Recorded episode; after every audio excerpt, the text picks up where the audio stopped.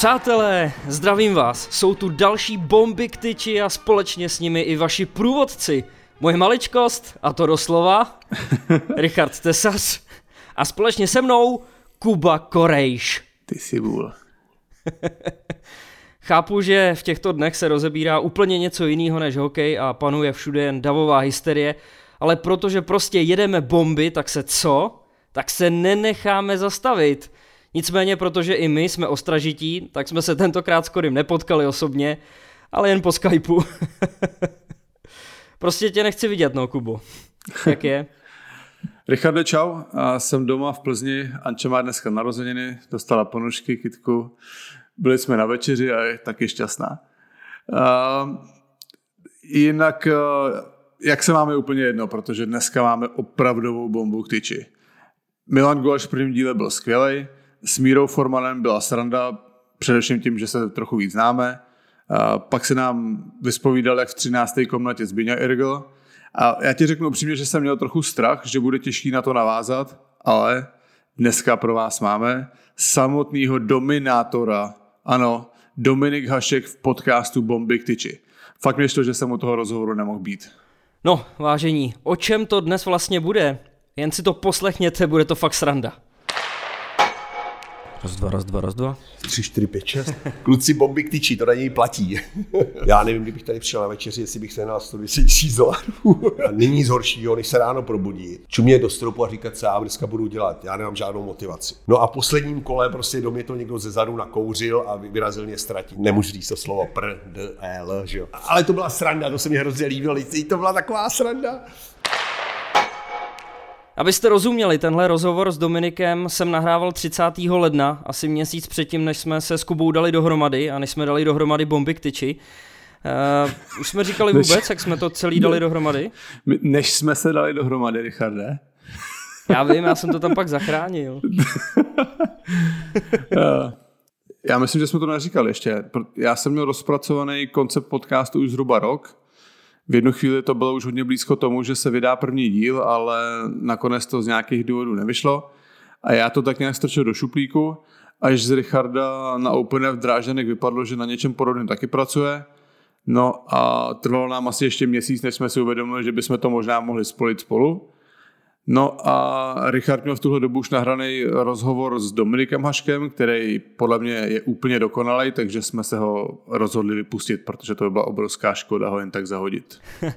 No a k samotnému nahrávání se váže jedna vtipná historka. Já jsem Dominikovi vysvětloval, jak rozjíždíme ty bomby k tyči a, a že to dělám s Kubou Korejsem.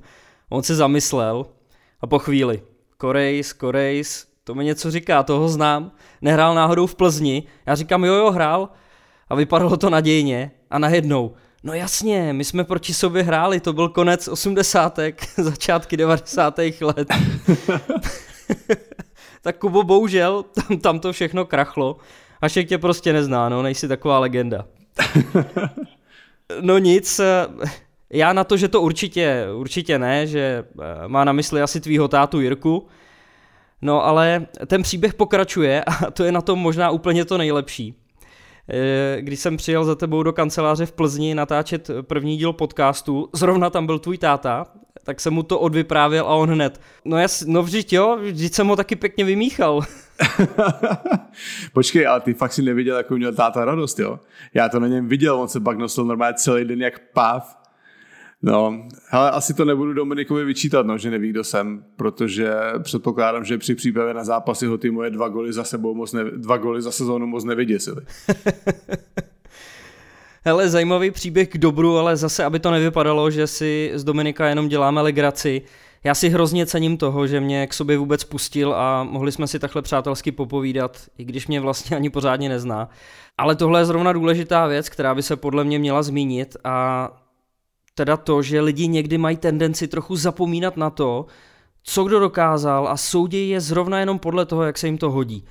Eh, my jsme si začali dělat srandičky, ale když vezmu další legendu českého hokeje, Jaromíra Jágra, se kterou to souvisí, tak když si vezmeme dva roky zpátky, končil v Calgary, přiletěl zpátky do Čech a Tiskovka Kladna byla sledovaná jako žádná jiná, každý hltal každý jeho krok, každý si s ním chtěl udělat fotku, udělat rozhovor, cokoliv. Všichni ho začali opěvovat, velebit tu jeho trojroli u rytířů, eh, jakožto majitel, hráč a trenér v jedné osobě.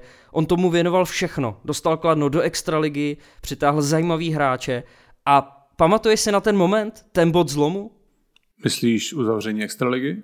Jo, přesně o tomhle mluvím najednou mu dost lidí začalo ten cestu přát a když k tomu skutečně došlo, ozývaly se hlasy o karmě, o spravedlnosti. Kde to vlastně žijem? Kde jsou najednou všechny ty Jágrovy zásluhy?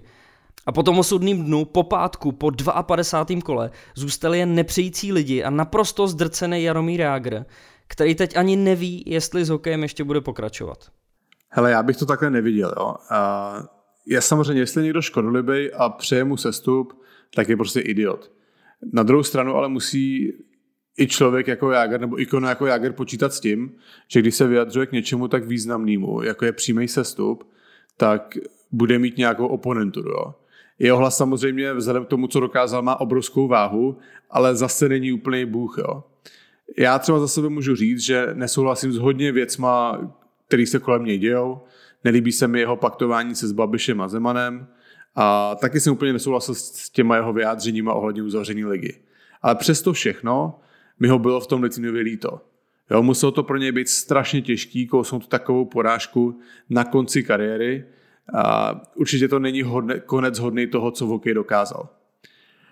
Ale když jsme u toho zápasu v ten pátek, to 52. kolo, tak ti musím říct, Richarda, že a to byl asi jeden z nejhezčích zápasů, který jsem za poslední dobu viděl, nebo kterých jsem byl součástí protože ta atmosféra na stadionu, už na Rostvice bylo úplně plno, celý kotel skandoval celou Rostvičku. Uh, já to asi nedokážu úplně správně popsat, jo, ale prostě ta atmosféra a energie v hale byla taková, jakou jsem strašně dlouho nezažil.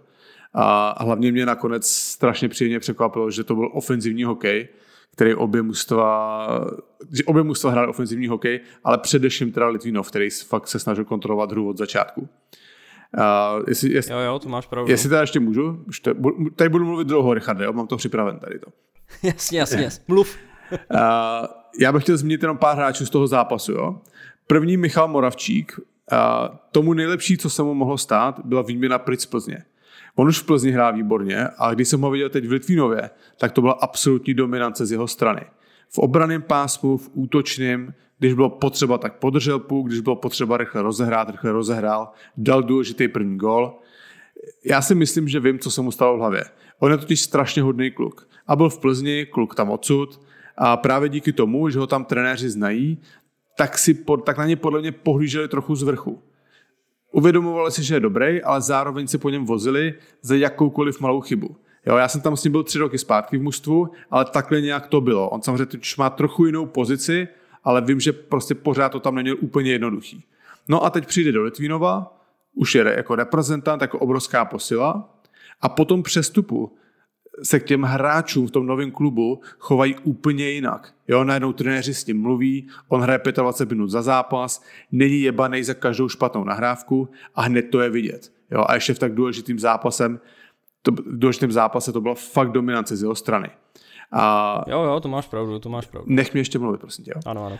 A druhý jméno, Tomáš Pospíšil. Jo? Já vím, že si toho asi všimne každý, protože přišel ze slovenské ligy, potom co hrál tři roky mimo extraligu a, a ten konec se mu samozřejmě obrovsky poved. A já nebudu číst jeho čísla, to si můžou všichni najít na hokej.cz, ale to sebevědomí a trpělivost, s jakou hrál tenhle extrémně důležitý zápas, já jsem fakt nevěřil vlastním očím. Hlavně u toho rozhodujícího gólu, kdy měl Litvínov přesilovku na konci druhé třetiny, za stavu 2-2, jo, poslední sekundy druhé třetiny, Litvínov má přesilovku, pospíšil puk na hokejce, už to vypadá, že prováhal ten, tu ideální nahrávku, že prostě bude konec třetiny a pak z ničeho nic hodí žábu přes celý pásmo přesně na hokejku Viktora Hýbla a ten v podstatě do odkrytý kasy věší gol jako v takovémhle okamžiku ta neuvěřitelná trpělivost a exekuce, že ta nahrávka jde přesně na hokejku hýbla, fakt v takhle důležitém okamžiku opravdu klobouk dolů před tím, jako co v tom zápase předved. No a když jsme teda ještě v tom Letínové, Richarde, ty tvoje rozhovory po zápase, to ti musí říct, taky byla pecka. To je asi něco jiného úplně dělat ty rozhovory na ledě, než v šatně v mixzóně, ne? Jo, tak to byla opravdu pecka. Já bych to srovnal asi s pocitama z loňského finále, kdy jsme zakončovali premiérovou sezónu na Auto TV Sport. A dozvěděl jsem se dost věcí, které podle mě padly i poprvé do éteru. Jakub Petružálek se údajně vrátil do sestavy ještě ve chvíli, kdy měl pořád do určitý míry zdravotní problémy s obličejovým nervem a přiznal se, že kdyby se cokoliv pokazilo, měl by na dosmrti spadlou tvář. Ale že cítil tíhu situace a chtěl prostě pomoct, šel do toho. Tak tomu asi se není moc co říkat. No. A tady to ukazuje prostě charakter Kuby Petružálka, to, že si uvědomoval naprosto tu váhu situace a, a byl ochotný riskovat i nějaký vážný, vážný zranění nebo vážné zdravotní komplikace. No. A i když třeba v tom zápase nebyl úplně tolik vidět, tak prostě během té sezóny uh, on je jeden z těch důvodů, proč ten Litvínov nakonec tu extraligu dokázal udržet. No. Mm. Viktora Hýbla jsem už musel vytáhnout ze šatny, kde se podle mě muselo slavit jako při titulu v roce 2015. Všude šampaňský, radostný křik. Hýbl zavtipkoval, že večer už to v hospodě asi nepotáhne, že od toho tam budou jiný. No a k tomu věku, uh, on sám, že se rozhodne podle toho, jak se bude cítit a jestli trenéři budou chtít. Co Kubo, dáváš mu ještě sezónu, možná dvě? Já si myslím, že u něj je důležitý to, že dostal tím koncem sezóny chuť. Jo, protože fakt a, s Frantou Lukešem hrál spolu, já nevím jak dlouho, a s, tom, s tím Tomášem Pospíšilem mi to klapalo. Otázka je, jestli Litvinov dokáže Pospíšila udržet, i když já si myslím, že by byl trochu sám proti sobě, kdyby se zase hrnul do nějakého jiného mužstva, když v Litvinově mu to fungovalo. A když se na to podíváš, tak ten Viktor Hýbla, kolik mu je 41, 40, tak on dal zase 19 gólů letos, jo. To je strašná nálož. On prostě zase příští rok těch 10 gólů aspoň dá, což eh, já teďka nevím, kolik přesně, taky ne moc hráčů dá za sezonu 10 gólů v lize, jo. takže Uh, já si myslím, že kvalitu na to určitě mít bude. Otázka je, jestli bude mít chuť, ale já si myslím, že ji získal tím závěrem sezóny, kdy, kdy se celý, celému tomu útoku docela dařilo. No a k Litvínovu a tomu, co by se mělo dělat dál, eh, samotný Vladimír Kýhos mi v té obrovské euforii řekl, že si uvědomuje, že sestava se bude muset proměnit a že takhle to prostě dál nepůjde. Pokud Verva jen nebude chtít eh, přemýšlet o spodku tabulky. Byl hodně dojatý, celou dobu mě objímal a když řekl, že to udělal tady pro lidi, tak se mu u toho vyvalily slzy do očí.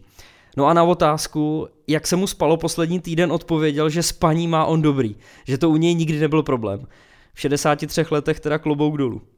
Jo, ok, hák je dobré. Já, se, já na ně rád vzpomínám z Brna. Byl jeden z mých nejoblíbenějších trenérů. A ještě něco k tomu Litvinovu, nebo jdeme od toho, Richarde? Jdeme od toho. Asi. OK.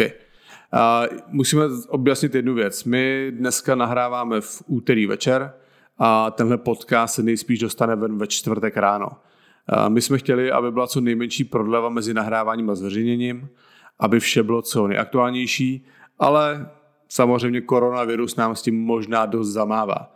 A v tuhle chvíli vážně hrozí, že ve středu se letošní sezona odpíská, že už se nebude hrát vůbec. Pokud se tak stane, tak to bude samozřejmě obrovská škoda, ale na druhou stranu je to pořád jenom hokej a zdraví všech je o dost důležitější.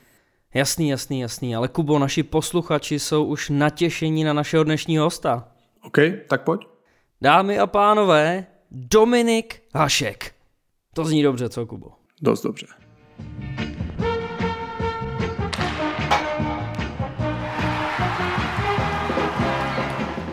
Dominiku, váš styl chytání byl unikátní, jedinečný a v tomhle případě mě napadá, dalo se vůbec od někoho učit, mít někoho za vzor? A ještě jinak, vy jste byl de facto samouk. Kdy jste si uvědomil, jo, tohle je ono, takhle budu chytat? to, jsem, to jsem nikdy nepřišel, a to uh, můj styl a předtím jste se ptali na ty vzory, ale těm třeba přijde jindy. Uh, ten styl jsem si, uh, ten nějak přišel sám, já fakt nevím.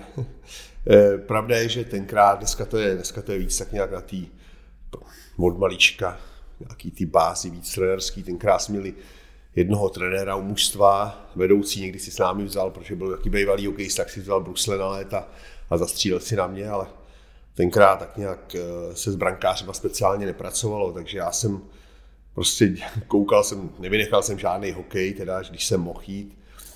co hrálo Ačko, obdivoval jsem brankáře jako Srha, nebo nejdřív to byl Lacký, ale jsem ještě úplně malý klub, pak to byl Jirka Srha. Ale sledoval jsem brankáře, ale ten nějak ten svůj styl jsem si vyvíjel sám, protože opravdu se mnou nějak individuálně nikdo nepracoval.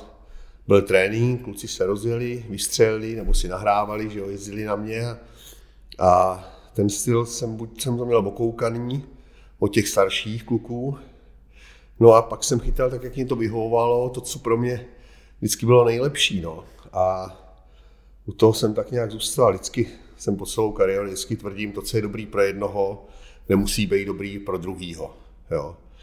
Takže každý člověk musí přizpůsobit ten svůj styl hry a to asi platí eh, v každém sportu a v každé pozici. To musí eh, přizpůsobit těm svým schopnostem a eh, tak si nějak ten můj styl vyvíjel. Samozřejmě díky tomu jsem byl víc flexibilní a tak jsem asi trávil víc času na zemi, byl jsem obratnější, řekněme, došáhl jsem dál těma nohama, dokázal jsem je dál vyvrátit, takže to všechno jsem tomu přizpůsoboval. No.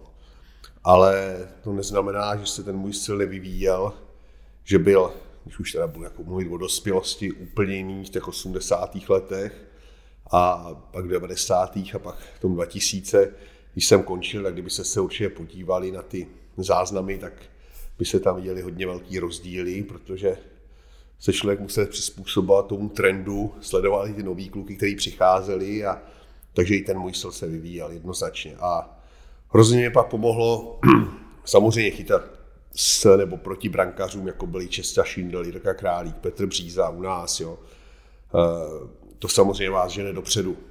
A pak jsem přišel do Kanady, respektive do Buffalo, do Ameriky, nejdřív do Chicaga, pak do Buffalo, tam jsem měl svého prvního takového individuálního eh, kouče brankařského a to mi taky určitě pomohlo. Začali jsme pracovat víc individuálně na různých věcech a nesnažil se mi přeučovat.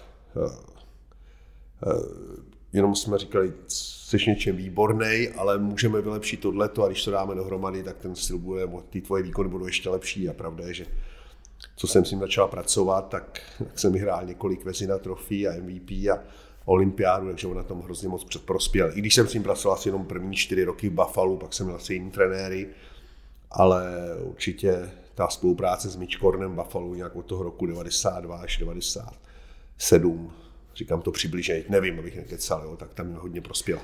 Vy jste to zmiňoval, že pro každýho eh, platí něco jiného, na každýho funguje něco jiného, že tenkrát se eh, o golmany tolik nestaralo. Nebyli eh, trenéři brankářů a v podstatě s váma začali pracovat až v Buffalo ve chvíli, kdy vy jste už v NHL byl. Nebyla to naopak věc, která vám prospěla, že vás nikdo nepřeučoval, nikdo vás od začátku nevedl nějakým jiným stylem, že jste se právě mohl vyvinout tím svým charakteristickým stylem? tak těžko říct. Já jsem těžko říct, co bylo správný, nebo co by bylo správný a kdyby to bylo jinak. Já jsem rád, když to vezmu zpětně, že ta kariéra moje byla taková, jaká byla, i s těma mínusama nebo mínusama, jak bych to řekl. Ta kariéra nikdy asi u žádného hokejisty není taková jako strmě nahoru a rovná jako a tak dále. Jo. Tam jsou vždycky nějaká horší sezona, přijdou zranění, přijde nějaká menší ztráta formy. Jo. Takže já jsem rád za to, jaká byla a kdybych měl trenéra od malička. Určitě, když to člověk vidí zpětně, tak si říká, tohle jsem už tenkrát mohl dělat jinak a na tomhle jsem mohl víc pracovat a tady tomuhle jsem se mohl víc věnovat. To je takový vždycky, kdyby takhle to mohlo být, takhle to. Eh, vždycky na to člověk zpětně se dívá, když jak jsem byl slaboučký třeba v 80. letech. Jo. A spoustu věcí. Eh, ten ten, eh, ten, ten styl se vyvíjel hrozně moc, jo, jak dneska kluci pokrývají tu spodní část branky, tak jsem říkal, kdybych takhle vykrýval tu spodní část už tenkrát jako a myslel na to víc, tak jsme možná mohli být už mistři světa víckrát, nebo já nevím co, jo. To je prostě to kdyby, ale to kdyby prostě neplatí, je to, co se stane a člověk musí žít tou současností a, a snažit se udělat líp to, co včera udělal, řekněme, hůř. No. Hmm.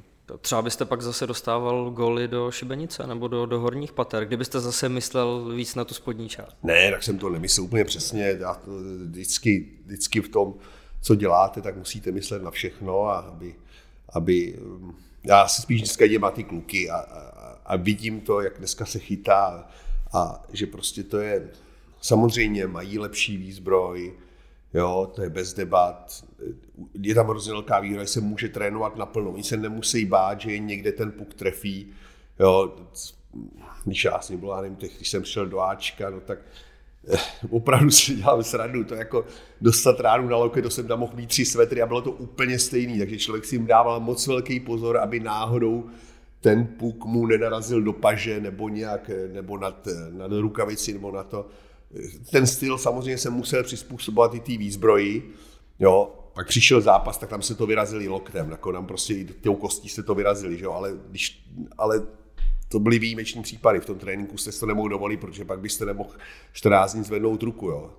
Takže samozřejmě kluci mají lepší výzbroj, můžou líp trénovat, můžou se tomu víc věnovat, což je obrovská výhoda, ale, ale přesto prostě ten styl a ta jejich výkonnost eh, je dneska, když vezmu 30 let zpátky, především ty 80. léta, než přišlo takový to, když se to začalo zlepšovat, nebo ta výzbroj a všechno s tím související, tak dneska ty brankáři jsou o hodně dál.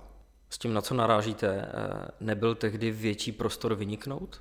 Já jsem rád, že jsem právě chytal ve všech těchto obdobích a že ten styl byl jiný. No, dneska je to trošku, eh, já vím, že to asi už jsem to už několikrát říkal, a že možná ty kluky dnešní to může urážet, ale mě ten dnešní styl připadá hrozně nudný. Jo. Jo, no, při pohledu na vás ano. Ano, protože já jsem daleko víc mohl dělat takový to, eh, jak se mu říká, eh, rybičky skákat, skluzy na jednu a druhou stranu, ale třeba i rozkleky a chytat prostě hlavou, eh, ne, že by dneska nemohli chytat hlavou, ale někdy jsem jakoby skákal šipku tam, někdy jsem tam skákal betonem, někdy jsem to řešil rozklekem.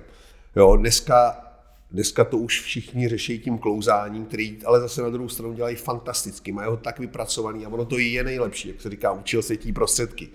Ale já jsem právě rád, že jsem mohl chytat v této době, kdy ještě bylo běžný, že brankáři skákali rybičky, jo, že dělali ten tupet slide, nebo česky se mu říká sklus na ty dva betony, jo, eh, což dneska už je prostě zastaralý a když to asi udělá nějaký brankář, tak, si, tak by si lidi klepali na hlavu, jo, už to prostě jiná doba, ale právě na tom to bylo hezky. Já jsem pořád byl na kolenou a zpátky nahoře, hodně jsem využíval takový to, jak se říká, up and down, dolů nahoru, co nejrychlejší. Tenkrát nás učili, musí stát, když jdeš dolů okamžitě nahoru, Dneska to tak není, dneska kluci jdou na zem a v klidu si to tam odklouzají, ale ono to je správný, je to dobře, je to dobře, je to tak nejlepší, protože většina těch puků chodí jako přebranku po zemi a oni nechají ty ramena nahoře, takže dokážou vykrejit ten vršek. Takže ano, je to takový nudný dívat se na to, se mi tolik nelíbí, ale pravda je, že ti kluci jsou opravdu vynikající. Podle toho, co teď říkáte, tak mi spíš přijde, že tehdy, kdybyste chytal tímhle s tím stylem, jak se chytáte, i takovým nudnějším, že by to bylo efektivnější. To by určitě bylo efektivnější, ale tak se prostě tenkrát nechytalo. Já jsem přišel, kdybyste ještě, to ještě brankář jako 80. let, oni vyvraceli brusle jako by do strany. To, to, to prostě byly zákroky neskutečný. Ještě nás to učili trenéři. A ono to je dobrý, já jsem uměl obou chytat. Já jsem chytal tak, že jsem měl beton dopředu, anebo jsem ho dával do strany. E, oba dva styly jsem uměl, oba dva, ale pak jsem zjistil, že lepší, efektivnější je ten, když beton budete mít dopředu, protože neodkrýváte e, tolik té branky, ale e, nevím, jestli by to dneska ještě kluci dokázali. To se stříleli se puky po zemi, k tyčkám a bez hokejky a museli si chytat bruslí, ale ne bruslí jako tím předkem brusle, jako dneska, jako že beton dopředu, ale museli si jako najít tu hranu a vyrazit to pěkně tou bruslí do růžku. No. Dneska, kdyby to nějaký trenér koučil, aby se asi všichni klepali na to. Ale mi se to právě líbilo, že tam byla ta rozlišnost a třeba jednou za rok jsem to použil při nějaký situaci, uh, jo, takže to právě bylo hezký, že tam byly tyhle ty odlišnosti. No. Dneska to je prostě všechno takový šablonovitý a ale zase se vrátím k tomu. Prostě ty kluci jsou vynikající a je tak, jak to dělají, to je nejlepší. No. Dominiku, určitě jste se s tím setkal. Co to pro vás znamená, když se řekne bomby k tyči? Uh, já jsem přesvědčený, že tohle to přines k nároďáku trenéra Augusta. Jenomže já to znám od kluků, tyhle ty, eh, tyhle tu frázi, nebo jak tam nazvat. Kluci bomby k tyči, to na něj platí. Teďka nevím, kam, kam, kam, to, kam to mám namířit. Jo? Není, všechno není jenom o bombách. Ono to chce, eh, aby to bylo přesný, jak říkal trenér Augusta, k tyči to musí letět ale na střele taky důležitý, aby byla překvapivá. Jo. Nestačí si to, nestačí jenom, aby to byla bomba rána, ale aby ten, jak se říká, quick release, tomu říkají v, v angličtině, aby od té hokejky se odrazila, nebo to zápěstí bylo neskutečně rychlý, než ten brankář dokáže se připravit na tu střelu. No. A to některý hráči, když tohle to umějí, tak to nemusí být, nebo samozřejmě ta rána je důležitá, ale když ještě umí tohle, jak se říká, to rychlý vypuštění, nebo jak bych to řekl česky, jo, během setiny vteřiny, když někdo ho má, řekněme, tři desetiny a někdo ho má jednu desetinu, to vypuštění, jako ten, ten rychlost tím zápěstí, tu přípravu a udělání, aby to, eh, ten puk odletěl od hokejky, tak to je nesmírná výhoda, protože ten brankář se na to nedokáže včas připravit a tam jsou ty rozhodující okamžiky, které můžou rozhodnout eh, o tom, že tam je gol nebo není. Tak moment překvapení to je, jak říkáte, zásadní věc. A co se týče umístění střel, měl jste nějaké neoblíbené místo? Ne, myslím, že jsem neměl neoblíbené. No, když jsem byl mladší, tak lapačka nahoře, že jo, jako ta ruka, jak jsem říkal na začátku, asi nebyl moc silný, a, eh, takže, takže uh, zvednout lapačku pro mě bylo náročnější, takže nahoru jsem to neměl rád od praváků, hlavně jako na začátku té své kariéry. Jsem prostě cítil, že ta ruka je pomalejší. No. Byla tehdy těžší lapačka. Je, tak se to taky dá říct, ono to jedno s druhým souvisí. No. Ale myslím si, že nikdy jsem moje ruce jako neměl nějaký špičkový, nebo to jako jak asi Martin Brodur, nebo jiný brankáři možná měli rychlejší, no, a člověk tomu přizpůsoboval ten svůj styl.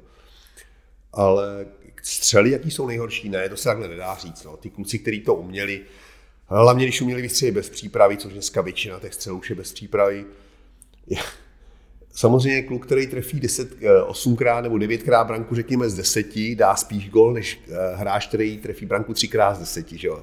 Jo? A může to být rána, jaká chce. No a ty kluci, kteří to uměli, tak, tak to prostě dokázali. A hlavně, kteří to uměli bez přípravy, kteří dostali nahrávku před nohy a dokázali vystřelit. Dostali ji za nohy a dokázali z toho vystřelit. Jo? To takhle fanoušek možná na první, na první dobrou nedokáže vidět a nikdy to nedokáže vidět ani jako expert, že teprve toho hráče poznáte a hrajete s ním díl. Ale byli hráči, kteří, jak říkám, dostali nahrávku před nohy a přesto dokázali to tělo tam tak nějak eh, naštilovat, aby z toho vystřelili. A ještě trefili branku, nebo trefili tu část branku, která byla odkrytá. To je pak rozdíl dělá mezi průměrným střelcem, který z deseti nahrávek dá jeden gol a vynikajícím střelcem, který třeba z deseti nahrávek dá tři, čtyři góly. To je prostě rozdíl 400%, no, ale to je právě to, to, co dělá průměrního hráče, výborního hráče a pak ty nejlepší na světě. No. Jaromír Jágr ve 47, 48 letech v extralize pořád střílí góly a přitom ty jeho branky vypadají tak jednoduše. Tak uh, u Jardy určitě, řekněme takhle, určitě Jarda není hráčem, jako když mu bylo 30, ale právě proto, jaký byl a jaký je vynikající hráč, tak dokáže se dokázal se přizpůsobovat během z toho té kariéry tomu trendu hokejovému a i teďka to svoje tělo nebo ty svoje schopnosti dokáže přizpůsobovat té hře. Dokážou se mu samozřejmě přizpůsobit i ty jeho, i ty jeho spoluhráči. No a to, že prostě tu sílu má, tu, že tu techniku má, tu, že tu chytrost má, to je bez debat. A proto ty góly pořád dává, i když už to není prostě, nedává jich tu jako gulaš, řekněme, jako, ale furt je tam patří to svým, nejenom ve svým mužstvu, ale v celý ty lize prostě pořád patří k nejlepším a, a lidi se na něj těší. Ale to je právě o tom, no. Gujardy to je naprosto něco výjimečného, protože to byl naprosto výjimečný hokejista, který, který eh, tomu hokeji všechno obětoval a, a jak jsem říkal, i když dneska už to je normální, ve 47 není jako když mu bylo 25, ta rychlost, tak se k tomu dokáže přizpůsobit. Naštěstí mu ještě jak tak drží zdraví, což je taky nesmírně důležitý a, a ty svoje zkušenosti tam umí uplatnit. No, ale tak to je jeden z milionů, takovýhle nebo jeden taky z 50 milionů, takže proto to je Jarde Jágr. Vy jste hrál do 47 let a očividně jste se ještě cítil dobře, vzhledem k tomu, že jste tehdy koketoval ještě eh, s nějakou možností hrát třeba v NHL. Nakonec jste se tedy rozhodl, nebo rozhodl, zkrátka kariéru jste ukončil. Eh, ta dlouhověkost, to, to je unikátní, když se teď bavíme o Jaromíru Jagrovi i u vás. Jak, jak se dá takhle prodloužit kariéra? Jak, jak můžete hrát prakticky do 50 let? Tak především musíte mít ten sport hrozně moc rád, nebo říkám milovat. Musí vás to bavit, musíte mít motivaci, něco dokázat, to je jedno co. To ta motivace musí být obrovská, protože jinak prostě už to uh, samozřejmě cítíte, že to není jako tak jednoduchý. No a pak samozřejmě štěstí, že nejsem moc zraněný, že tělo vám drží, protože u někoho Uh, někdo může kariéru skončit v 25, protože dostal, se dostal do špatné situace, ať už svojí vinou nebo někoho vinou, nebo je to prostě sport a když vám někdo utrhne koleno, no tak samozřejmě to ovlivní celou vaší kariéru. Takže i tohle to štěstí, no a tak eh, a musíte mít na to tělo, no. To tělo to musí, to musí to, ten záběr vydržet. A myslím si taky, že musíte být chytrej. Teďka nemyslím nějaký IQ, ale musíte být chytrej. Já třeba narazím na Jardu Jágra, eh, musíte být na ledě chytrej. To znamená, musíte vidět, co se děje a tím, že jste chytrej, tak se dokážete vyhýbat i těm zraněním. Že vidíte hráči, jak se říká, jak někdo říká, že má oči i vzadu. On ví, co má udělat v tom momentě, že ho nikdo narazí, že i když určitě Jarda dostal taky spousty ran, tak tím, že byl chytrý, že byl silný jedno s druhým, tak, tak se dokázal těm věcem vyhejbat. No. Asi to platilo mě v brance, taky jsem měl pár, řekněme, těžší zranění, ale, ale vždycky jsem se dokázal vrátit, vždycky se to zahojilo dobře, takže je v tom spousta věcí.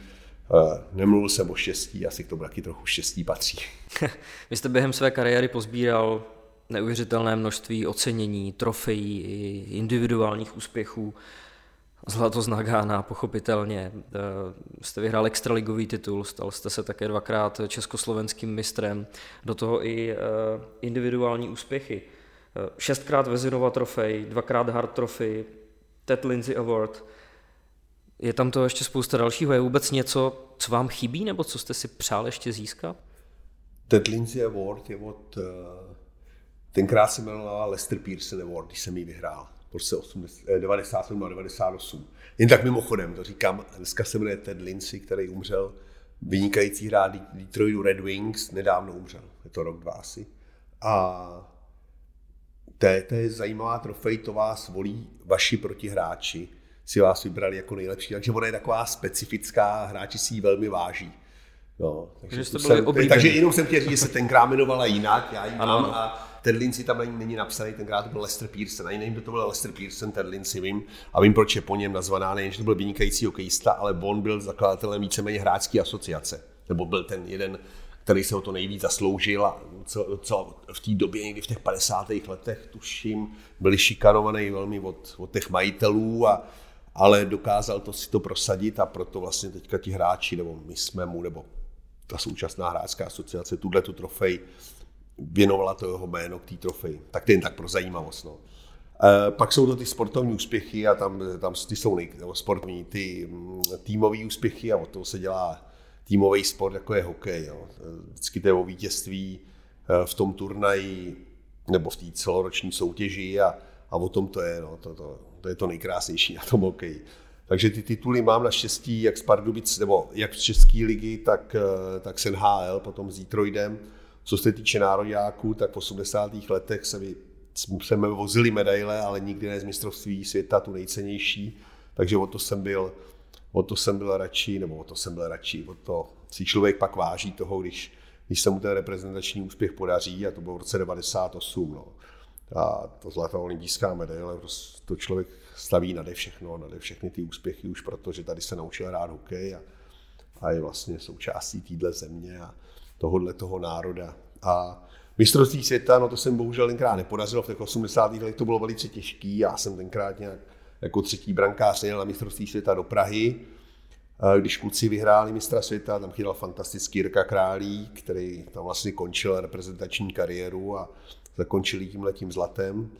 No a pak, když jsem byl v Americe, tak už jsem neměl tu možnost hrát mistrovství světa, protože s Buffalo jsme vždycky hráli playoff, s Detroitem, jak by jsme, no. A když jsem se vrátil v roce 2008 a bylo mě něco přes 40, tak, eh, tak už kdo byl tenkrát trenér? Myslím, že Láďa Ružička. No. Tak ty moje výkony nebyly špatný, ale Láďa už se prostě orientoval na jiný brankáře. Tomáš Vokoun byl jeho by jako ten hlavní brankář a už, už jsem v tom nároďáku už prostě pro mě nebylo místa. No. Takže dá se říct, že z takových těch uh, týmových trofejí určitě mi chybí ten mistr světa, ale ale že bych z toho dělal tragédii, to určitě ne. Zlatý hetrik přišel až, až, až potom, vlastně po Nagánu. Zlatý hetrik, no ale to já jsem hrál Buffalo a my jsme tam hráli vždycky, my jsme hráli finále Stanley Cupu nebo semifinále jeden rok, jo, takže to prostě jsme měli velmi dobrý mužstvo, i když jsme teda v Buffalo nedosáhli na ten, na ten Stanley Cup, ale v tu dobu, když se hrál tady mistrovství světa, tak já jsem mm, tam měl hlavu úplně jinde. No. Ty dva Stanley Cupy jsem v podstatě ani nezmínil, ale eh, zpátky k tomu Nagánu, to je samozřejmě věc, která se neustále skloňuje. Eh, dalo se už tehdy tušit, že tohle téma přetrvá tak dlouho, skoro to vypadá, že ho zatím eh, žádný větší úspěch nepřebyl. Tak já, my, jsme, my jsme tenkrát, když jsme hráli, tak jsme viděli, že to tady lidi, lidi jsou nadšení. Jo? Ale všechno potom nějak jako tak, eh, když jsme se vrátili a i to, co následovalo v, těch, v tom prvním, druhém roce, v tom prvním roce, hlavně to první léto, tak jako by přečilo naše očekávání, myslím. Jo. Viděli jsme, že to prožívají, viděli jsme, že táhneme za všechny za jeden pro vás, ale bylo to, bylo to jaksi větší, než, než v tom Japonsku jsme mohli. I na tu dálku jsme ho cítili, ale přiznám se, že já osobně jsem nevěděl, že to bude až tak velký. No.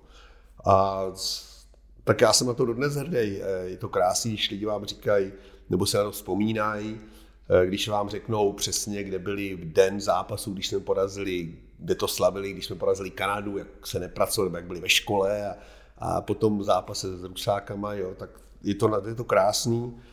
Určitě já vím, že zase nějaký velký úspěch přijde, ten turnaj byl výjimečný a prostě je třeba říct. Za prvé sešli se tam všechny nejlepší hráči světa. Poprvé NHL v dějinách otevřela, otevřela ty svoje, eh, ty svoje brány, nebo zastavila se NHL, hráli všichni nejlepší hráči, mohli reprezentovat bez výjimky.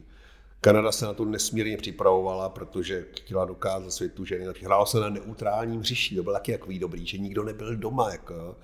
Eh, tam, tam byly spoustu krásných věcí a že my jsme dostali tu možnost, tenkrát prezident Havel, že opravdu pro nás poslal to letadlo a nejenom pro nás, Katka Neumannová s námi letěla a další lidi, jo, ale že jsme měli tu možnost přiletět tady a oslavit to ten den s národem, to všechno to znásobilo a, a zase se vrátím k tomu, jsem na to nesmírně hrdý a, a myslím si, že v tomto směru, že můžu mluvit za každý, tam na Gánu byl, že prostě pro něj to byl životní úspěch a na který, na který vždycky budeme hrozně moc hrdý. Už je to 22 let, pořád se o tom mluví. Dá se říct, že nic většího tady uh, od té doby nebylo, ale je otázka, jestli se to vůbec dá překonat. Byla to první olympiáda, vy jste tady Právě, mluvil o tom, jak to bylo charakteristické. Přesně jak říkáte, tam bylo několik těch nej. Samozřejmě to nejvíc nej bylo, že jsme vyhráli.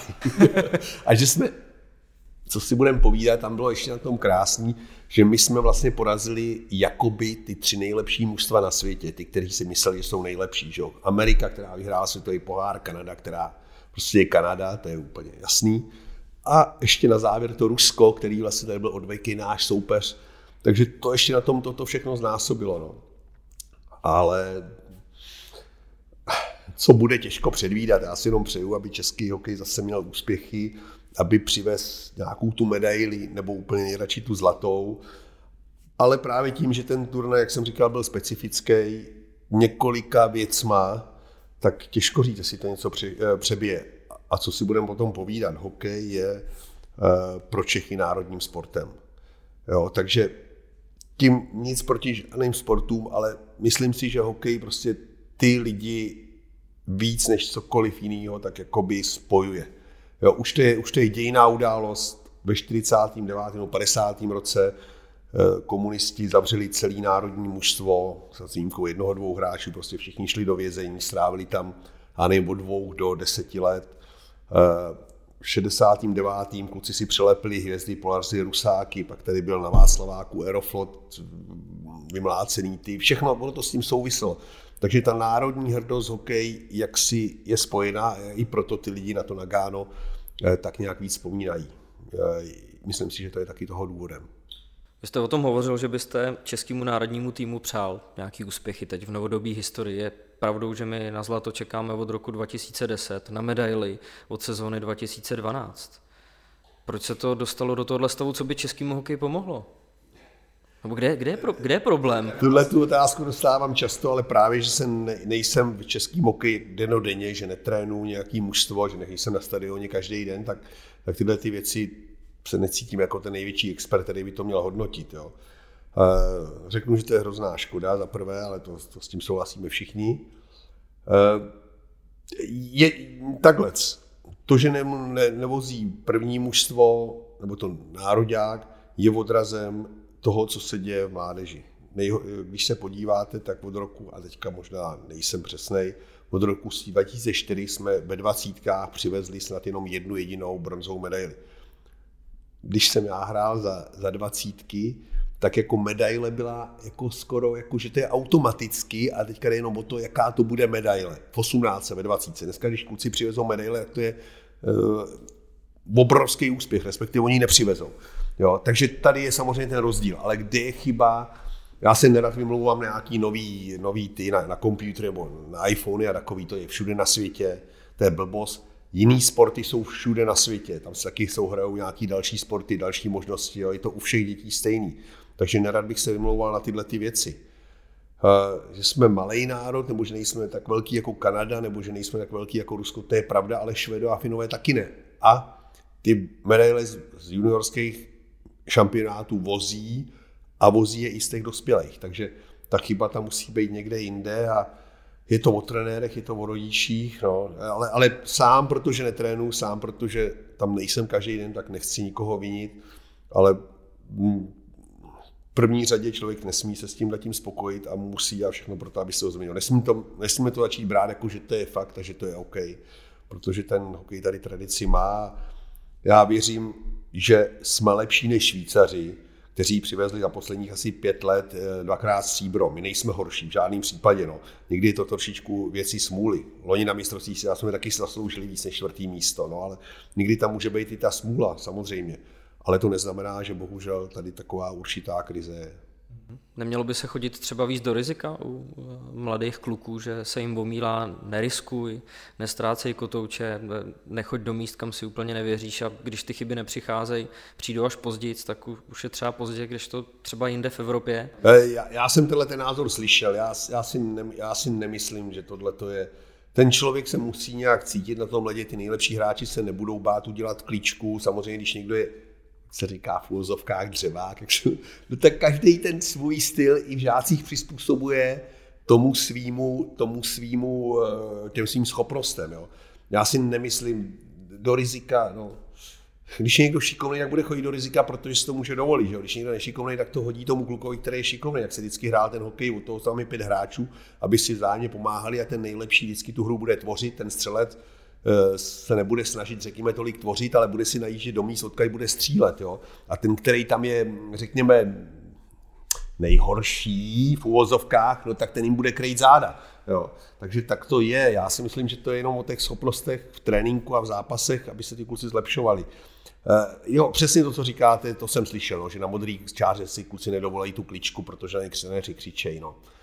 Eh, nevím, kdy, ne, určitě nejsem jakoby vyloženě proti těm trenérům, protože, protože to záleží na schopnostech toho hráče. No. A zase nutit hráče, dělej tu kličku na modrý čáře, když, tam, když to třikrát ztratí z deseti, tak si to musí nejdřív natrénovat tak, aby to, aby to neuměl ztrácet. No. Jako, tohle to je, je to o tréninku, je to, je to o zapálení do hry, samozřejmě je to o trenérech, je to o nás všechno. Hovořil jste o tom, co by mohlo pomoci národnímu týmu a co by pomohlo třeba Pardubicím.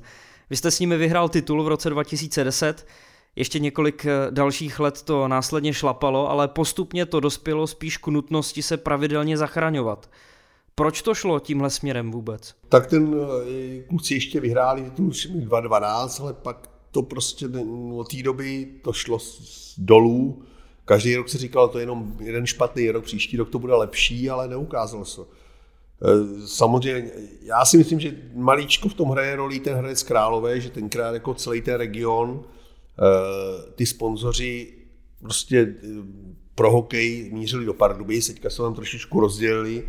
Nevím, myslím, že co jsem slyšel, jak je nám podpora z města Hradce, tam je trošičku větší než, než Pardubicí, že jo? tam se tenkrát dali hodně peněz do stadionu a a hokej teďka to musí splácet, eh, ten stadion, který tam je rekonstruovaný, takže to samozřejmě chybí trošku v rozpočtu, co by mohl dávat eh, do toho ligového mužstva nebo celkově do hokeje.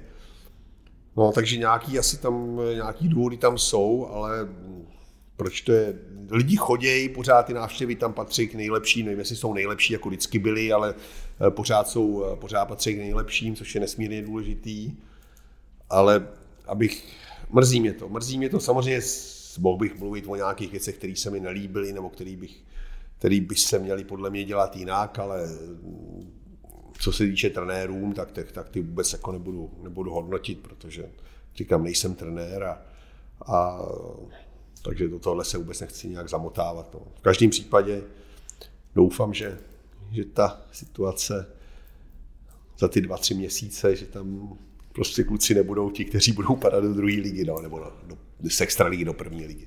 Říká se, že člověk by měl umět skončit. Eh, vy jste končil, tuším, třikrát ve své kariéře, ale zase kdybyste se nevrátil, tak byste neměl druhý Stanley Cup, eh, neměl byste titul s Pardubicema. Eh, nemělo by se tohle okřídlený rčení ve vašem případě změnit na to, že člověk by se měl spíš umět vrátit?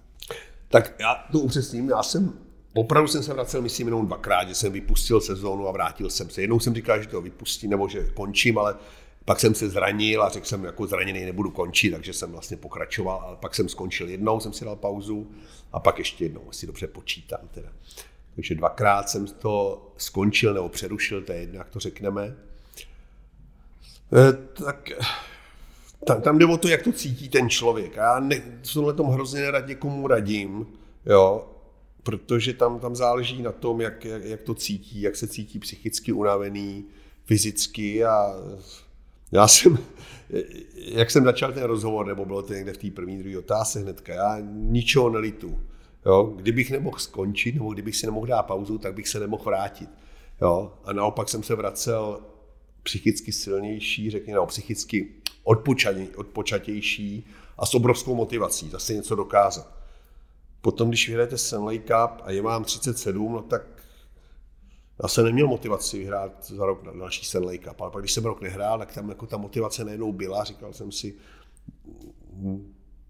no prostě byla ta motivace, byla ta motivace a bez té motivace ten hokej prostě není, není, není ideální, nebo žádný asi sport, no. takže já ničeho v žádném případě nelitu a o to ty návraty byly krásnější, protože jsem pro to hrozně moc, nebo hodně udělal a a bylo to hezký, no, bylo to hezký, díky tomu jsem vlastně se potkal s trenérem eh, Pepíkem Brukem, který mě pomáhal v létě, aby jsem se vrátil do toho, do toho nejvyššího hokeje a takže díky tomu jsem se potkal noví lidi a není tam jediná věc, který bych na tom litoval. Naopak, prostě ty, naopak. Jak se člověk vnitřně připraví na konec kariéry? Dá se vůbec na to nějak připravit? Tak u každého sportovce to jednou musí přijít, že už, eh, ať už chce, anebo nechce, že jo. Někdo už jako tak nějak eh, na jednu stranu jako jste rád, nebo může být rád, řekněme, no, že už jako prostě jak nepůjdu už na ten stadion a už si prostě jiným směrem. Někdo samozřejmě takhle asi není nic horšího, než klukově je 25, 27 a 20 a jich spousty a řeknou vám, že už vás nepotřebují ať už, a to nemusí být vůbec díky zranění, ale prostě přichází rychlejší, kluci šikovnější, nebo zrovna tam nezapadáte do toho mužstva, zrovna nikdo už pro vás nemá otevřený místo, aby vám nabídnul smlouvu, jo. Takže pro tyhle ty kluky, kteří jsou v těch nejlepších letech a chtěli by a najednou nemůžou, tak, tak si myslím, že to je hrozně moc těžký. Když sem končíte po 30 letech, tom největším hokeji nebo profesionálním, tak zase to je jiná situace, protože jste celý život nic nedělal hrozně dlouhou dobu, ale ať je to ten první případ, nebo třeba ten můj případ, nebo jenom to bude Ardiagra případ, tak eh, vždycky to je velká životní změna, ale vždycky u sportu vždycky musí nastat. Jedna věc je konec, druhá věc je začátek a vy se snažíte pomáhat eh, mladým hráčům, mladým hokejistům, aby se nějak začlenili do tohohle světa. Jak se daří akademii Hašek Heroes v Buffalo? Tak eh, ta Hašek Heroes bylo trošičku jinak. Eh, já jsem to založil v roce 2001, Hašek Heroes, a bylo to vlastně v době, když jsem věděl, že z Buffalo už odejdu. Protože přece jenom to Buffalo začaly tam být určitý problémy, to mužstvo vynikající, který jsme tam měli, těch druhé polovině 90. let, tak z, prostě byly tam nějaký problémy, já už nechci teďka rozvádět, ale přece jenom ten management se tam, ani ne management, jako ty majitele, tam začaly mít určitý problémy a bylo jasný, že už to mužstvo jako nepůjde, nebude se zlepšovat. Já jsem se rozhodl, eh, že jestli chci vyhrát Stanley Cup, nebo něco ještě v Americe to největší vyhrá, takže musím jít do jiného mužstva. No. Takže tenkrát jsem si tak nějak vymohl, ale jako celku to bylo v pohodě. Vymohl jsem si to, aby mě vytradovali a, a dohodli jsme se, nebo Buffalo se dohodlo s Detroitem, Buffalo dostalo nějaký hráči, nějaký draft picky, mě poslali do Detroitu, já jsem byl spokojený. A já jsem věděl, že, v Buffalo jsem strávil 9 eh, fantastických let, byl jsem součástí komunity, ta komunita pro mě udělala hrozně moc, já bych o tom mohl povídat, třeba po olympiádě jsme se vrátili do města, jak ta komunita mě hm, Ríšu Šmehlíka prostě přijala, jak nám fandili, když jste v jiný zemi. Jo. Tam to bylo hrozně moc, jsem toho prožil. Dostal jsem tam šanci, individuální trofeje, uh, i úspěchy s mužstvem, že aby jsme vyhráli konferenci a tak dále. Byli jsme ve finále, jsme to v finále nakonec nevyhráli. Takže já jsem tam chtěl něco nechat jakoby za sebou a tenkrát jsem založil Hashtag Heroes, což je vlastně program pro ty děti z méně finančně nebo jak méně šťastných, ze sociálně slabších rodin, ano, takhle aby to bylo přesnější. No a ten program se ten, vlastně ten začal, až když já jsem odešel. Já jsem to pomáhal organizovat, samozřejmě na začátku měl svoje problémy, ale naopak, i když jsem tam nebyl a pak jsem se odstěhoval do jiné země, tak je fantastický ten program nejenom pokračuje, ale rozvíjí se.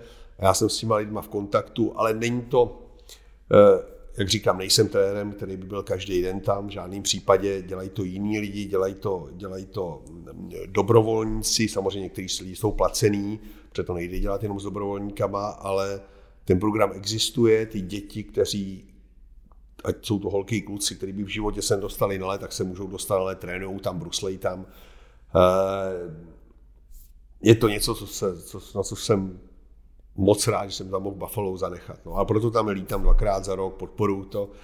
Eh, ten program existuje, nejen, že existuje a rozvíjí se, což je, což je skoro rarita, protože když se podíváte na, na statistiky, tak když člověk opustí to město co ta, a něco tam založil, tak říkají 95 až 98% přestane ten program jako postupně existovat. A v mém případě přestože jsem dokonce ještě z jiné země, což jako samozřejmě určitě není výhodou, tak nejen, že ten program existuje, rozvíjí se, no ale je to, je to práce těch kluků a lidí, kteří se o to starají a samozřejmě já tam lítám dvakrát za rok a e, to PR je tomu neskutečně nutný. No. E, samozřejmě já ty kluky za tu hodinku, co s nima strávím na ledě, nic se nenaučím. Já s nima popovídám, řeknu jim, ať makají, někteří ještě si mě, už si mě nikdo nepamatuje, ale nebo tatínků, nebo mají tam velkou moji fotku, že jo, na stadioně, no tak mě vidí. Ale to, že tam jsem, to, že to snímá televize, to, že to, eh, se o tom mluví, jenom, že tam přijdu, že s těma lidma povečeřím a tak, tak to samozřejmě do toho programu přinese 100 tisíce dolarů a ty kluci a holky zase můžou jít na let. Takže uh, já si netrénuju, ale snažím se mu pomoct aspoň podle možností. Takhle, no. Nepřemýšlíte o něčem podobným i v České republice? I, přiznám si, že teďka Amerika je trošku jiná. Tam je třeba říct o tom, že Amerika a Česko je trošičku jiný. Já nevím, kdybych tady přišel na večeři, jestli bych se sehnal 110 tisíc dolarů. a tady ty kluci, podívejte, ne, tady není dostatečně těch ploch a tak. Je, je, to jiný. Je to jiný, nechci říkat, že tady to je špatný, nebo tam, že to je špatný, nebo obráceně.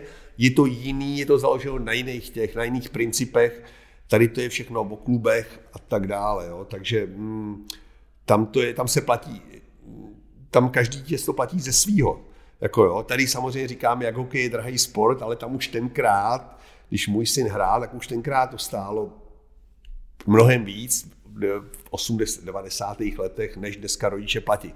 Tím nechci říct, že prostě to jsou velký peníze pro ty rodiče a pak když se rozhodují, tak některý je radši nedají na hokej, protože ví, že to bude stát 10, 20, 30 tisíc za rok a některý rodiče si to prostě nemůžou dovolit. Jo? Ale v Americe to ty rodiče stojí desetkrát víc, to si opravdu nedělám srandu, jako jo. Možná jsem přehnal to číslo desetkrát víc, ale několikanásobně víc. Prostě Amerika je jiná, těžko se ty věci srovnávají, ale mm, já jsem rád, že jsem program tam založil, protože Buffalo je moje srdeční záležitost a tam jsem dostal šanci a a to město pro mě udělalo hrozně moc, takže mu takhle pořád chci vracet. Když tak nějak eh, poslouchám, jak nad tím vším přemýšlíte, bylo pro vás nějakým způsobem náročný se začlenit do běžného života po konci kariéry? Tak jak se to vezme, no, tak začlenit, tak začlenit. Něco si, něco si vymyslet, ne, takhle já to řeknu jinak. Nejhorší pro mě bylo, když člověk přestane hrát hokej, tak zase asi jsou opakuju, protože, to, protože jsem to říkal v mnoha eh, rozhovorech, že člověka hrát hokej nebo jezdit jachtou může, teda hrát hokej, hrát golf nebo jezdit jachtou někde po moři nebo někde, může bavit tak 14 dní, možná měsíc, jo, ale pak pro mě to je nuda, no.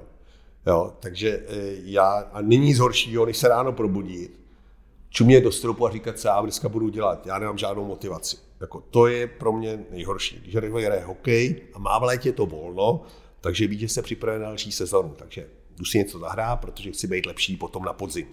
Jo?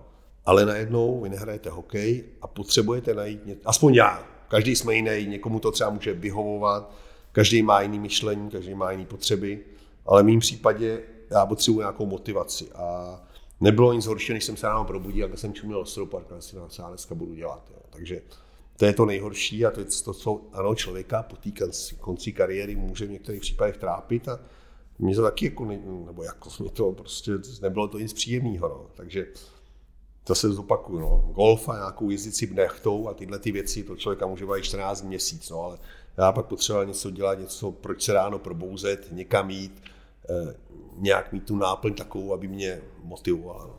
Hmm. Jste si pak založil svoji značku eh, Dominátor, značku oblečení, kterou jste ale nakonec opustil. Založil jste Smartyho, který upřímně, a jsou to oficiální informace, eh, vám zrovna taky peníze nepřinášel. Kde jste, kde jste v sobě našel takovou tu vůli eh, v tom, v tom pokračovat dál? Tak Dominátor to bylo, tam to bylo trošku jinak, tak to bylo ještě za kariéry a bylo v tom víc lidí, řekněme, a tam ta motivace byla jiná, nebo Zase jsem to ukončil ještě, než jsem skončil s hokejem, se nepletu. Ale samozřejmě, když jsem skončil tady, tak někdy před pěti roky jsme se založili, nebo jsem se založil, ano, začal s tímhletím biznisem, značka Smarty a jsou to nápoje a je to víceméně, kde bych začal? Začnu tak, že člověk má v životě tu motivaci, která mě chyběla. Něco, něco dělat, každý den ráno vstát, jít do práce a snažit se o něco víc, tým lidí, dělat nějakou práci a pro mě to je prostě práce pro značku. Teďka člověk něco založil a vlastně od plínek si to vypiplává a snaží se to zlepšovat denodenně. No. Takže pro mě to je, řekněme, srdeční záležitost. Srdeční záležitost, která mě stojí, ano, máte pravdu, spoustu peněz, ta značka nevydělává, i když ty čísla se zlepšují, ale oni musím říct, že se zlepšili docela pěkně ale jak říkám, nejvíce mi na tom líbí, že vlastně budujete značku. Asi by mě tolik nebavilo, já nevím, abych nikoho nepomohl pracovat. Příroda se mi líbí, zemědělství se mi líbí, lesy se mi líbí, jo. ale e, třeba uhlí, no, asi to vynáší více energie nebo tak, ale tady to prostě, tady budujete značku. Mi se hrozně líbí, že máte produkt, značku, kterou si vypipláváte a opravdu od plínek. Já jsem tomu vůbec nerozuměl, že učil jsem se každou věc dneska, jak jsem začal, no tak prostě dneska už ty věci kolem toho znám od A do Z. Samozřejmě to trvalo pár roků, než se to člověk ty jednotlivé věci naučil, ale, ale je to věc, která mě nesmírně baví, protože je to jako svoje dítě asi, když bych to tak přirovnal. Jo, samozřejmě život je nade všechno, tohle to je jenom pouhá v úzovkách, jenom pouhá věc, pouhá značka, ale je to něco, co, co budujete v zásadě od nič, z ničeho. Vymysleli jsme značku vymysleli jsme design, vymysleli jsme nápoje a pořád se to snažíme těm našim zákazníkům, té veřejnosti, no, těm našim zákazníkům nabízet tak, aby se, aby se s tou značkou cítili dobře. To je prostě to nejdůležitější pro mě. No. Aby se se Smartym ty lidi v jeho okolí cítili dobře. Ať už ho pijou, ať už ho držej, ať už ho mají před sebou, aby se cítili s tou značkou dobře. To je je takový ten můj největší cíl. A úplně největší cíl, nebo stejně velký cíl je, aby ta značka vydělávala. Že to je, bez toho to nejde, do, že jo, do, dávat do toho peníze můžete jenom do určitý míry a samozřejmě, že mi to bolí, nebo že to je nepříjemný, když víte, že musíte vytahovat něco ze svého konta, a aby, aby jsme mohli pokračovat, ale ten cíl, ten cíl je, aby to začalo vydělávat a aby ta značka, aby se lidi s ní cítili fantasticky. No. Ale kdybyste asi neviděl nějaký světlo na konci tunelu, tak byste v tom nepokračoval. Eh, stoprocentně ne.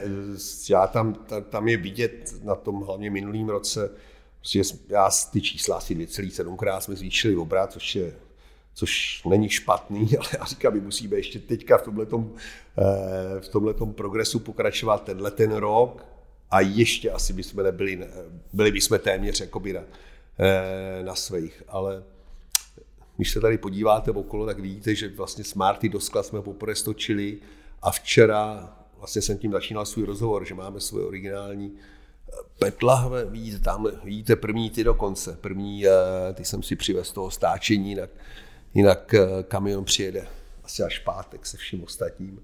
Takže máme část tamhle těch těch kartonů, který jsme teďka stočili a vyvíjíme se, rosteme. A samozřejmě ovšem to nejtěžší je ne to vyrobit, ne to vymyslet, ne to udělat hezky, podle nás samozřejmě hezky. Všechno to ocení až ti zákazníci, když vytáhnou, když si proto natáhnou ruku a ty peníze z peněženky a zaplatí to, že jo. Tak se to, to je až to hlavní ocenění. Takže můžete mít krásnou věc, ale když to ten váš zákazník si pro ní nenatáhne, ty peníze nezaplatí u kasy, tak taky krásná věc je relativně k ničemu. Jak jsme se bavili o tom, že jste měl charakteristický styl chytání, tak vy v podstatě jste i do toho biznisu vstoupil hrozně charakteristicky. Eh, když jste začal budovat kampaň na, na Smartyho, eh, tak ty vaše videa byly opravdu unikátní. Dělal jste to jinak, než jak by se to třeba mělo dělat, jak to dělali ostatní. Eh, byla to promyšlená kampaň? Jak, do, jaký, do jaký míry se nad tím přemýšlelo? Eh, jak se to vezme promyšlený? Co, to byly videa pro sociální sítě a na sociálních sítích si myslím, že se lidi musí především bavit. To nebylo pro televizi nebo pro nějaký ten, eh, aby jsme si zaplatili celostátní kampaň, protože jsme na tak málo míst, jsme na x set že jo, ty naše eh, místa prodejní se nepohybují ještě v tisících a eh, takže tomu nějak se přizpůsobují ty možnosti nebo ty velikosti těch kampaní. To, to, byly, to byly videa pro sociální sítě a aby samozřejmě člověka upoutali a vždycky v tom byl nějaký, já bych si musel vzpomenout, který video tam bylo. Já myslím, že jsme dělali třeba s tou snídaní se Smartým a mně se to video hrozně líbilo. Musí, vždycky u toho byla legrace Většinou toho byla legrace, a když jsme, a vím, že nemusela být vždycky, no, ale vždycky to musel být takový příběh, aby, nebo přídech to mělo něčeho, nějaký nadsázky, nebo něčeho legračního, ale od toho jsou sociální média, aby to nebylo takový nějaký upnutý, nebo ale musel bych se asi podívat, eh, o který konkrétně video šlak, pak bych to mohl hodnotit, pak bych to mohl něco říct. No. Jinak ano, 90% jsou to moje nápady, ale konzultuje, někdy ne, když to je pro sociální síť, tak to ani prostě tam, tam se musí lidi bavit ze dne na den, z minuty na minuty, to je něco jiného. Samozřejmě, když připravujeme nějakou větší kampaň, tak tady na to mám člověka, případně to konzultujeme s někým dalším, ale musíte to cítit. No. To jako já jsem tady měl agentury a když prostě vám něco povídají a vy to necítíte u srdce, že to je jako ten nápad je, že, že, to, že tohle to je Smarty, nebo dneska vlastně máme kromě limonád Smarty, nebo Eh, sycených nápojů, sycených nápojů s, s ovocnou štávou, to je Smarty, máme i energetiák šprt, jo. když jsme tady u toho, tak aby to někdy mě říkali lidi Smarty energetiák, já vždycky jsem naštvě říkal Smarty, není žádný energetiák, to je značka nealkoholický nápojů, ale s energetiáky nemá nic společného. Tak jsme vlastně, Toho se taky týkalo to video. No, asi jo, no, ale to byla sranda, to se mi hrozně líbilo, to byla taková sranda ještě, ano, já jsem tam jsem vlastně dal takový perfektně backend, ano, říká, jako tím backendem, jak jsem do toho praštil. No, tam tancovali ty banery. Jo, jo, no tak to byla vyloženě, nemůžu říct to slovo pr, d, e, l, že jo. E, teďka nejno jsem skončil pro šprt a pro smart. Šprt je energetiák, smart je spíš limonáda, no. Hmm. Jo, že to musí je od srdce. Že můžou to být agentury, vynikající světové značky, ale když to prostě necítíte, že ten jejich nápad patří k vám, nebo k té vaší značce, do které dáváte všechno, tak, tak, to není, tak to není ono. No. A samozřejmě nejsme, říkám, nejsme Coca-Cola nebo, nebo Matonka, aby jsme za to dávali ty, ty částky, že musíme to přizpůsobovat těm, těm mojím možnostem. No. Možná to o vás hokejoví fanoušci tak úplně neví, ale vy jste vlastně i fanda motorismu. Příkladem budíš rok 2011, kdy jste se přihlásil do soutěže Staň se závodním jezdcem ve stáji Antonína Charouze. Vy jste plně testoval na simulátoru, zajel nejrychlejší čas a odletěl do Barcelony na závody Lamborghini Super Trofeo. No. Jak vás napadla to, taková akce? E, ne, tak já, já jsem, mě někdo kontaktoval, mě někdo kontaktoval, já jsem o té soutěži nevěděl, ale když jsem dostal tu šanci, tak jsem hodně trénoval, ano. Na tom, pan Charous mě umožnil trénovat na tom, na tom, jak jsem říkal, simulátoru na, na tom simulátoru, takže já jsem se připravoval na tu soutěž a pak i na tu, na tu velkou cenu ve Valen- Barceloně. Barcelona. Barceloně, že to bylo Barceloně, no.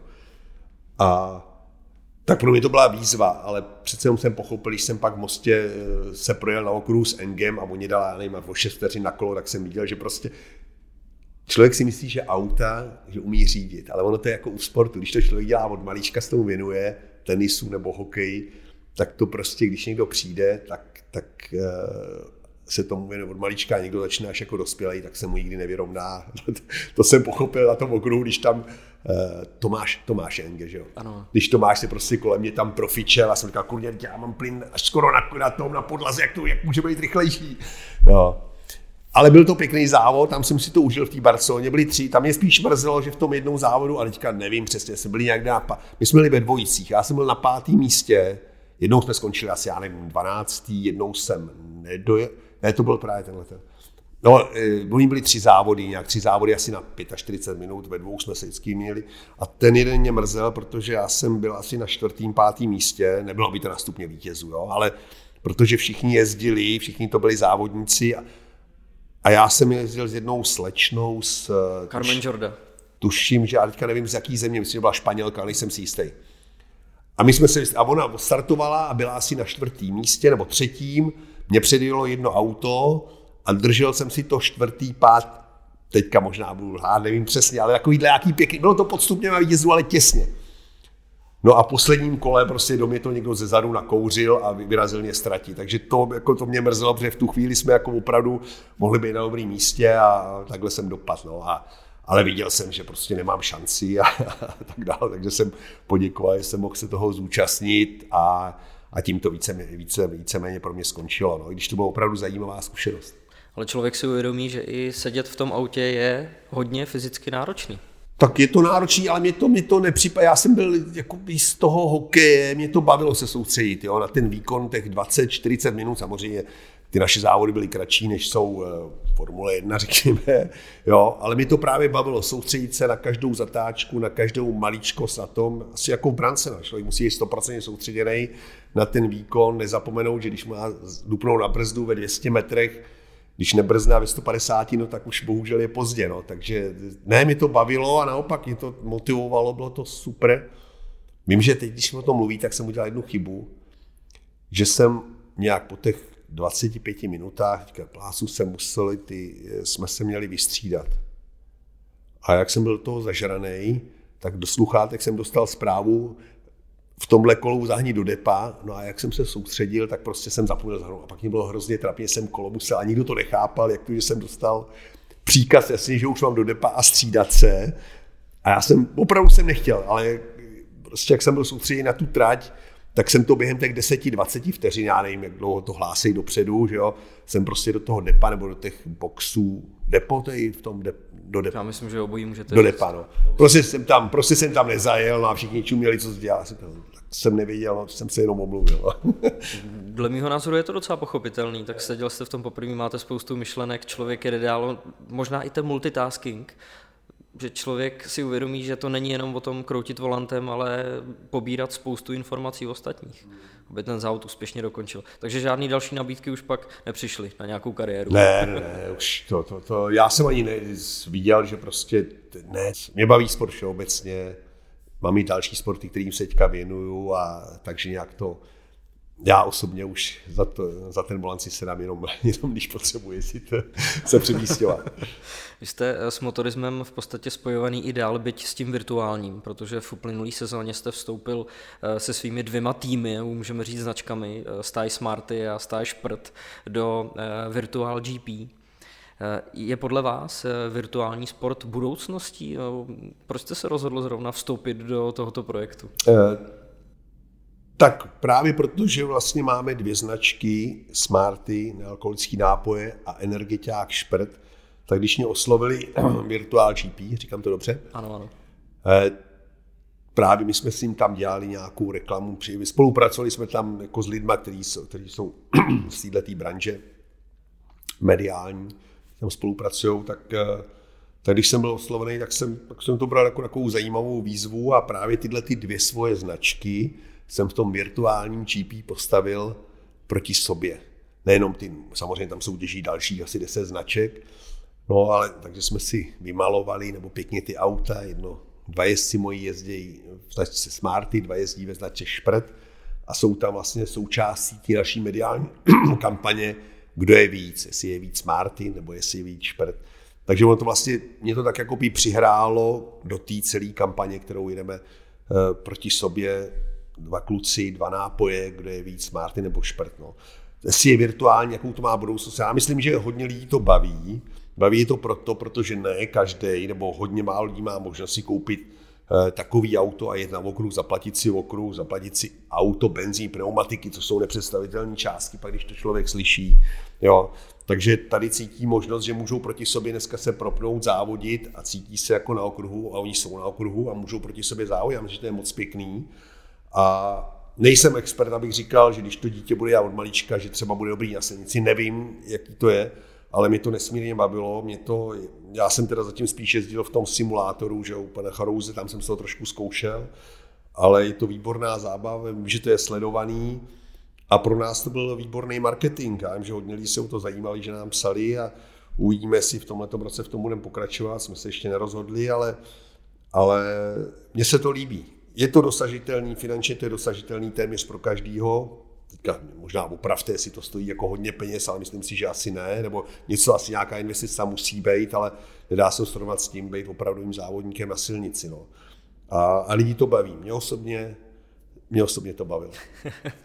Simulátory teda nějak často neskoušíte, nejezdíte, asi nemáte čas. Ne, spíš nemám čas, protože my se tady bavíme především o hokeji, teďka trošku o biznisu, ale tam je potřeba říct, že já se spíš snažím dělat teďka sporty, který mě spíš fyzicky, já říkám, potřebuji trošku rozklepat srdíčko, jo. Takže jezdím hodně na kole, teď jezdím na hory, když, když ten sníh to stojí teďka za prd. Hraju pořád hokej, když v obraně, jednou, dvakrát týdně si jdu zahrát, abych, abych, jak říká, rozklepal to srdíčko, trošku rozejbal ty nožičky a, a takže se spíš věnuju těmhle sportům, kromě toho mám dva pejsky, věnuju se myslivosti, takže a to auto, to, to je podobné jako golf, si říkám, to zabere tolik času, jako, no a to auto, myslím si, že navíc ještě spoustu peněz. a zdraví pořád slouží. Zdraví musím zaklepat, že není špatný, no. Jasně. Já jsem si klepal na hlavu, to nebylo asi tolik slyšet. Takže ještě na dřevo. Dobře, dobře. Takže jste spokojený, tak já vám přeju, ať vám to dlouho vydrží a ať se zkrátka životem bavíte a děkuji za rozhovor. Já myslím, že to je to nejpodstatnější. Děkuji moc taky.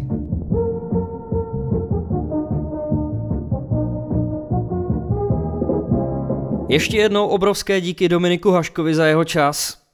Pro mě to byla obrovská zkušenost, moc rád jsem s ním posedil a hltal jsem každý jeho slovo, to jak nadšeně a otevřeně o všem mluví. Mimochodem, takovýhle nadšení do práce, ať už děláte cokoliv, a je jedno, jak jste v ní dobrý, bych přál každému z vás. A zapamatoval si z Kubo, co říkal na úplném konci? To bylo asi úplně to nejdůležitější. Hlavně se bavit životem. Richard, fakt skvělá práce, výborný rozhovor. Děkuji, děkuji, děkuji, děkuji. No, před chvílí skončily druhý zápasy před kola playoff. Vary dokázali vyhrát v Hradci a Zlín v Olomouci, takže obě série jsou vyrovnaný, jedna jedna. Já teda rád vidím hlavně, že Vary dokázali srovnat. já jsem viděl ten pondělní zápas v Hradci, ty jsi tam taky byl, Richard Viď? Ano, ano. A Vary tam trochu zaspali začátek, ale ve třetí třetině už zase hráli ten svůj nepříjemný ofenzivní hokej. Já hlavně rád samozřejmě vidím, že Tomáš Vondráček, můj dobrý kamarád, dneska vyšel za Vary, k tomu ještě jednu nahrávku a musím ho dostat do podcastu. Jo. On se teda bude stydět, ale my ho rozmluvíme, si myslím. Tak to je jasný, v tom bych asi uh, strach neměl. Kubo, jedete teda nakonec do té Malagy? Samozřejmě, že ne. Jsem tady dělal hodně hustýho v minulých dílech. A, hele, nejedeme, no, tak samozřejmě ta situace dost eskalovala, takže jsme to nechtěli pokoušet, že někde měsíc kejsneme, tak místo toho jedeme do Litoměřic. Do šance ligy, jo? Ulovo si doprava. to je... do prdele. Ulovo si do prdele. to jste teda pěkně vyměkli. Víš, co je Kubo nejvtipnější? Že já mám zítra moderovat eh, tiskovku k uvedení další sezóny Virtual GP, o který byla s Dominikem řeč a teď se mi tam taky nějak vůbec nechce, no. A nám říká, že jsme vyměkli, jo, že nechceme do Španělska, ale teď se bojíš do Prahy, jo? no, já jsem větší, no právě do Prahy, právě, že jo. Ale my jsme byli dneska fike a bylo to v pohodě. Jedna, jedna paní měla roušku, ale chudák si musel sundat, když tam do sebe ládovala ty masový koule. Jo. Tak to jste byli ve Švédsku, ne, Fikej? No. Hele, no nic, a chtěli jste další podcast, dneska jsme to možná i trochu přepálili, ale Dominika jsme prostě nemohli stříhat. Hezký zbytek týdne, snad bude s hokejem a ve čtvrtek se na vás budeme zase těšit. A shledanou.